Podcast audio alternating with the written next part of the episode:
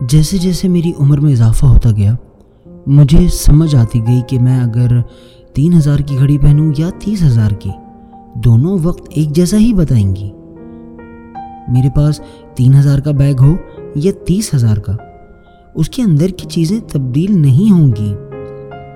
میں تین سو گز کے مکان میں رہوں یا تین ہزار گز کے مکان میں، تنہائی کا احساس ایک جیسا ہی ہوگا۔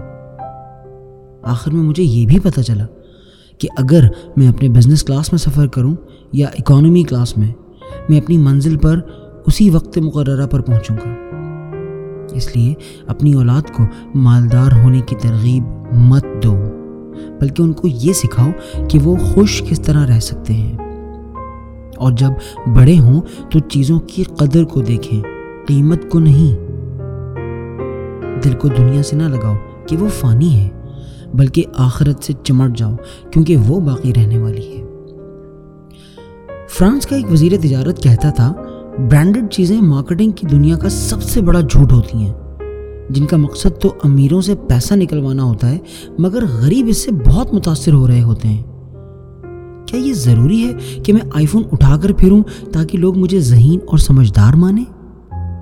کیا یہ ضروری ہے کہ میں روزانہ میک یا کے ایف سی کھاؤں تاکہ لوگ یہ نہ سمجھیں کہ میں کنجوس ہوں؟ کیا یہ ضروری ہے کہ میں دوستوں کے ساتھ اٹھک بٹک ڈاؤن ٹاؤن کیفے پر جا کے لگایا کروں تاکہ لوگ یہ سمجھیں کہ میں خاندانی رئیس ہوں؟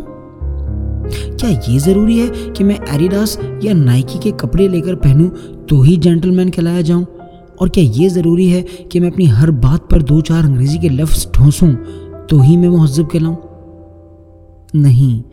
میرے کپڑے عام دکانوں سے خریدے ہوئے ہوتے ہیں۔ دوستوں کے ساتھ کہیں بھی، کسی بھی جگہ پر بیٹھ جاتا ہوں۔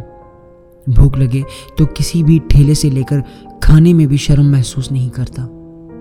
اپنی سیدھی سادھی زبان بولتا ہوں۔ چاہوں تو وہ سب کر سکتا ہوں جن خواہشوں کا اظہار میں نے ابھی کیا۔ لیکن میں نے ایسے لوگ دیکھے ہیں جو میری ایڈیڈاس سے خریدی ہوئی ایک قمیض کی قیمت میں پورے ہفتے کا راشن لے سکتے ہیں۔ میں نے ایسے خاندان دیکھے ہیں جو میرے ایک میک برگر کی قیمت میں سارے گھر کا کھانا بنا سکتے ہیں۔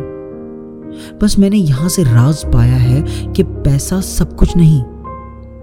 جو لوگ ظاہری حالت سے کسی کی قیمت کا اندازہ لگاتے ہیں، وہ فوراً اپنا علاج کروائیں۔ انسان کی اصل قیمت اس کا اخلاق، برتاؤ، میل جول کا انداز صلح رحمی ہمدردی اور بھائی چارہ ہے، نہ کہ اس کی ظاہری شکل و صورت۔ جزاک اللہ۔ اپنا خیال رکھیے۔